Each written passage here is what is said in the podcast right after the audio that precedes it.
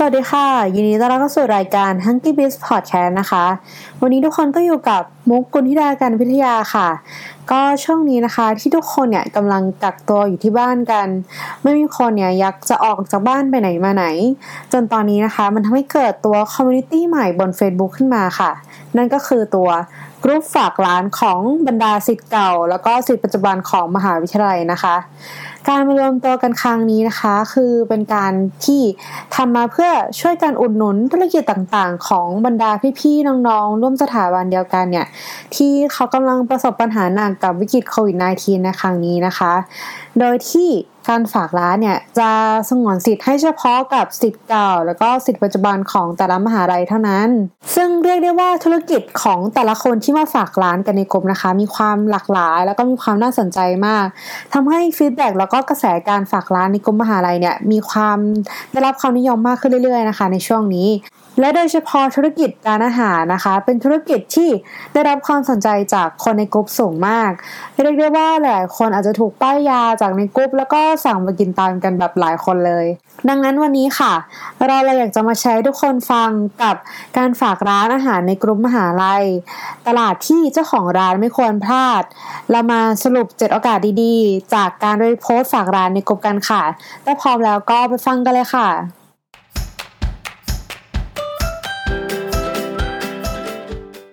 ข้อที่ 1 อัตราการเห็นโพสต์กรุ๊ปใน feed เนี่ยสูงมาก ด้วยตัวระบบอัลกอริทึมของ Facebook นะคะ ที่เขาได้ให้น้ำหนักกับการเข้าถึงโพสต์ที่มาจากการโพสต์ในกลุ่มเนี่ยไว้ค่อนข้างจะสูงกว่าแหล่งอื่นนะคะทำให้ พอที่เราลงไปในกลุ่มเนี่ยมีเปอร์เซ็นที่จะเห็นค่อนข้างสูงมาก อย่างน้อยก็คือเพื่อนเราที่อยู่ในกลุ่มอะค่ะคือเขาจะได้รับการแจ้งเตือนผ่านเฟซแน่นอนว่า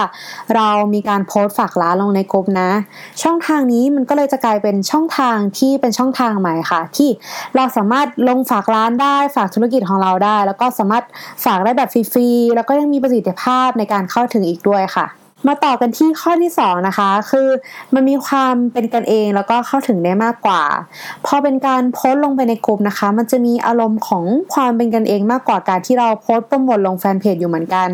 เพราะว่าการโพสต์ลงกลุ่มเนี่ยมันเป็นการที่เราใช้ชื่อบัญชีของเราที่เป็นคนจริง ๆ ในการสื่อสารกับคนที่อ่านโพสต์ แล้วก็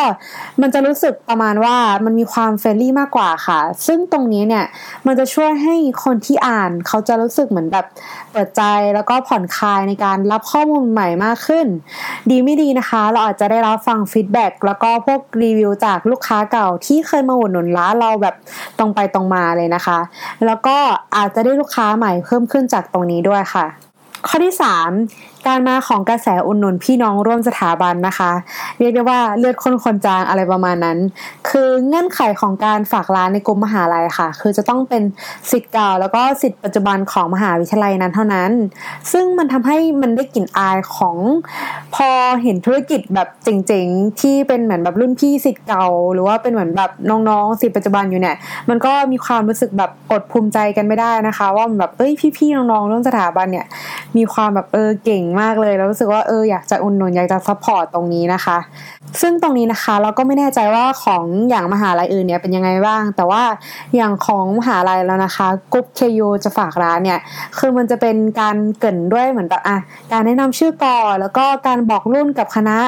แล้วก็จะค่อยตามด้วยเหมือนแบบรายละเอียดของธุรกิจที่กำลังทำอยู่ ซึ่งตรงนี้นะคะก็แล้วแต่ความเครียดของแต่ละคนเลยค่ะว่า เราจะเชิญชวนให้คนมาอุดหนุนเรายังไง หรือว่าเราจะมีการเล่าแบบ storytelling ให้มีความสนุก อะไรอย่างเงี้ยค่ะ มันก็อยู่ที่ตรงนี้แหละค่ะ ซึ่งจนบางทีที่เราอ่านเหมือนแบบวิธีการขายของแต่ละร้านนะคะ เราก็จะต้องยอมรับเลยค่ะว่าแต่ละคนเนี่ยมีความขายเก่งมากค่ะ แล้วก็เราก็จะโดนป้ายยาไปตามระเบียบนะคะ ตรงนี้มาต่อกันที่ข้อ 4 ค่ะ คือเราจะมีกองหนุนจากเพื่อนๆในรุ่นรอ support นะคะ อย่างที่เราได้บอกไปค่ะว่าถ้าโพสต์ฝากร้านลงในกลุ่มเนี่ยเพื่อนๆของเราที่อยู่ในกลุ่มนะคะ ก็จะได้รับการแจ้งเตือนพลนั้นด้วยว่า มีการโพสต์ของเราเนี่ยเกิดขึ้นนะ เหมือนเรามีทีมหน้าม้าแบบ พร้อมทีมแบบซัพพอร์ตเพื่อนๆอยู่แล้วค่ะ คือมันจะช่วยให้เหมือนแบบมีคนมาสนใจโพสเรามากขึ้นแบบเอ้ยดูมี engagement นะโพสนี้เหมือนแบบอามีคอมเมนต์อะไรอะค่ะ อาจจะเป็นฟิลเหมือนแบบเป็นการเซลล์ธุรกิจเพื่อหรือเป็นการแนะนำพอให้มีอัตรสค่ะ ซึ่งจริงๆแล้วเราสามารถหาเซลล์ได้นะคะ แต่ว่าเราต้องหาเซลล์ยังไง ให้มันมีความเหมือนแบบเป็นการขายที่มีศิลปะค่ะ มีชั้นเชิง คืออ่านแล้วแบบสนุกอ่านแล้วแบบเออจะซื้อตามอะไรเงี้ยค่ะ ข้อที่ 5 รูปภาพที่ใช้โพสนะคะ อาจจะเป็นรูปถ่ายแบบธรรมดาธรรมดาก็ได้ค่ะ เพราะว่าสำหรับการโพสลงกลุ่มเนี่ย เราอาจจะไม่จำเป็นที่เราต้องใช้รูปภาพที่มีคุณภาพคุณภาพที่สูงนะคะ ในการโพสลงโฆษณา แต่ขอให้เป็นรูปที่มันจะช่วยให้เราสามารถเสริมตอนอธิบายเหมือนแบบแทนข้อความเราได้นะคะ กับตัวเหมือนแบบถ้าเป็นรูปอาหารอะไรเงี้ยก็ต้องเหมือนแบบทำให้ดูน่ากินนิดนึงแบบไม่ใช่แบบมืดๆแบบด้านๆมาเลยนะคะ ต้องเหมือนอะมีแสงตกระทบอะไรเงี้ยให้มันดูแบบมีความสวย มีความน่ากินดูแบบเยิ้มๆอะไรเงี้ยค่ะ หรือว่าเราอาจจะลองโพสต์เป็นเหมือนแบบวิดีโอควบคู่กันไปได้เหมือนกันนะคะ เพราะว่าอย่างถ้าเป็นการโพสต์ลงกรุ๊ปเนี่ยมันสามารถโพสต์เป็นเหมือนแบบอะรูปกับวิดีโอพร้อมกันได้เหมือนกัน ซึ่งตัว key point สำคัญสำหรับการโพสต์รูปคู่ไปด้วยเหมือนแบบในกรุ๊ปนะคะ คือจะเป็น การที่เราโพสต์เพื่อให้คนอ่านเนี่ยเห็นภาพตามเราค่ะ ได้เห็นหน้าตาอาหารเมนูเด็ดของเรา หรือว่าจะเป็นรายละเอียดราคาโปรโมชั่นต่างๆ ที่อยู่ในรูปของเรานะคะ มาต่อกันที่ข้อ 6 ค่ะ เราสามารถทำโปรพิเศษสำหรับคนที่มาจากกลุ่มได้ค่ะ เราเริ่มเห็นเหมือนแบบ บางโพสต์นะคะหลาย ๆ ร้านเนี่ยเริ่มทยอยออกตัวโปรโมชั่นพิเศษสำหรับลูกค้าที่มาจากกลุ่มนี้โดยเฉพาะนะคะ โดยอาจจะให้เป็นโค้ดพิเศษหรือให้มาแจ้งผ่านหน้าร้านนะคะ ว่าเออตามมาจากโพสต์นี้นะ ซึ่งก็ได้เรียกว่าตรงนี้นะคะ เป็นอีกกลยุทธ์ดี ๆ ที่เราจะช่วยให้เร่งการตัดสินใจซื้อของพี่ ๆ น้อง ๆ ที่มาจากกลุ่มเนี่ยได้เร็วมากขึ้นค่ะ คือมันจะเป็น feel ที่เหมือนอ่าถ้าสั่งกับเรา คุณก็จะมีโปรพิเศษที่เออถ้าเหมือนแบบตามมาจากโพนี้ในกลุ่มของอ่าสมมติว่า KU จะฝากร้านอะไรเงี้ยค่ะ ก็คือถ้ามีถ้าตามมาเนี่ยก็จะมีเหมือนแบบส่วนลดพิเศษอาจจะเป็น 10%หรือว่ามีเมนูพิเศษแบบเพิ่มเติมให้อะไรเงี้ยค่ะ นอกจากจะเป็นการเพิ่มโอกาสเพิ่มยอดขายแล้วนะคะ มันยังช่วยให้เราสามารถติดตามได้ด้วยว่า การที่เราลงโปรโมทลงในกลุ่มเนี่ยมันมีคนที่สนใจจากโพสนี้แล้วก็เหมือนแบบ ตามมาจากโพสในกลุ่มเนี่ยเยอะไหมค่ะ เราจะได้สามารถนำไปวางแผนสำหรับการทำกลยุทธ์ต่างๆ แล้วก็การปรับตัวต่างๆ ได้ในอนาคตค่ะ จากตรงนี้เองนะคะ มันก็เลยจะทำให้เราเนี่ยสามารถนำไปวางแผนสำหรับการทำกลยุทธ์ แล้วก็การปรับตัวต่างๆ ของธุรกิจเราได้ในอนาคตค่ะมากันที่ข้อสุดท้ายแล้วนะคะก็คือข้อที่ 7 ค่ะ โอกาสที่เราจะได้เจอ partner ใหม่ ๆ จาก ความหลากหลายของทั้งศิษย์เก่าเองศิษย์ปัจจุบันเนี่ยที่มารวมตัวกันในกลุ่มนะคะ โอกาสที่เราจะได้เจอคนที่มาจากต่างสายงาน หรือว่าคนที่อาจจะอยู่ในธุรกิจเดียวกัน ก็มีโอกาสที่ค่อนข้างสูงมากๆค่ะ ซึ่งมันอาจจะนำมาสู่การต่อยอดในเชิงธุรกิจได้ค่ะ เราจะมีการช่วยกันอุดหนุนทำโปรโมชั่นร่วมกัน ออกเมนูใหม่เป็นเมนูพิเศษร่วมกัน หรืออาจจะร่วมมือกันเป็น partner ในระยะยาวเลยก็ได้ค่ะ ซึ่งตรงนี้นะคะก็เป็นโอกาสที่ดีมากๆค่ะ ที่เราจะได้คุยกับเจ้าของธุรกิจต่างๆ ที่เป็นพี่ๆน้องๆศิษย์เก่ามหาวิทยาลัยเดียวกันกับเรา ในการหาจุดต่อยอดธุรกิจร่วมกันได้ในอนาคตค่ะ ก็จบกันไปแล้วนะคะกับประโยชน์ทั้ง 7 ข้อนะคะสำหรับตอนนี้ก็คือจะเป็นตอนที่สั้นๆ ง่าย ๆ เหมือนแบบเออไม่ได้แบบยืดยาวมากนะคะ เพราะว่าเราเห็นว่าจากกระแสการตอบรับที่ดีมากๆของกลุ่มมหาวิทยาลัยค่ะ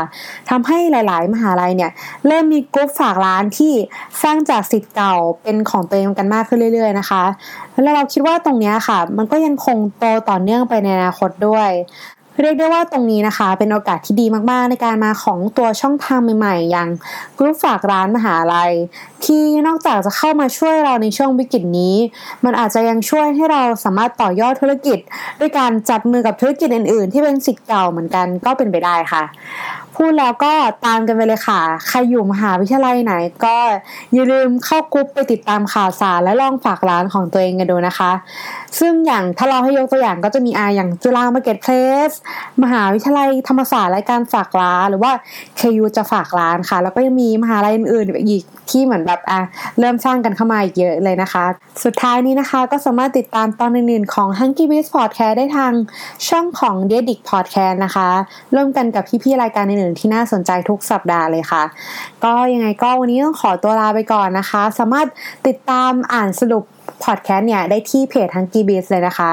ยังไงก็วันนี้ขอตัวลาไปก่อนค่ะ ขอบคุณค่ะ สวัสดีค่ะ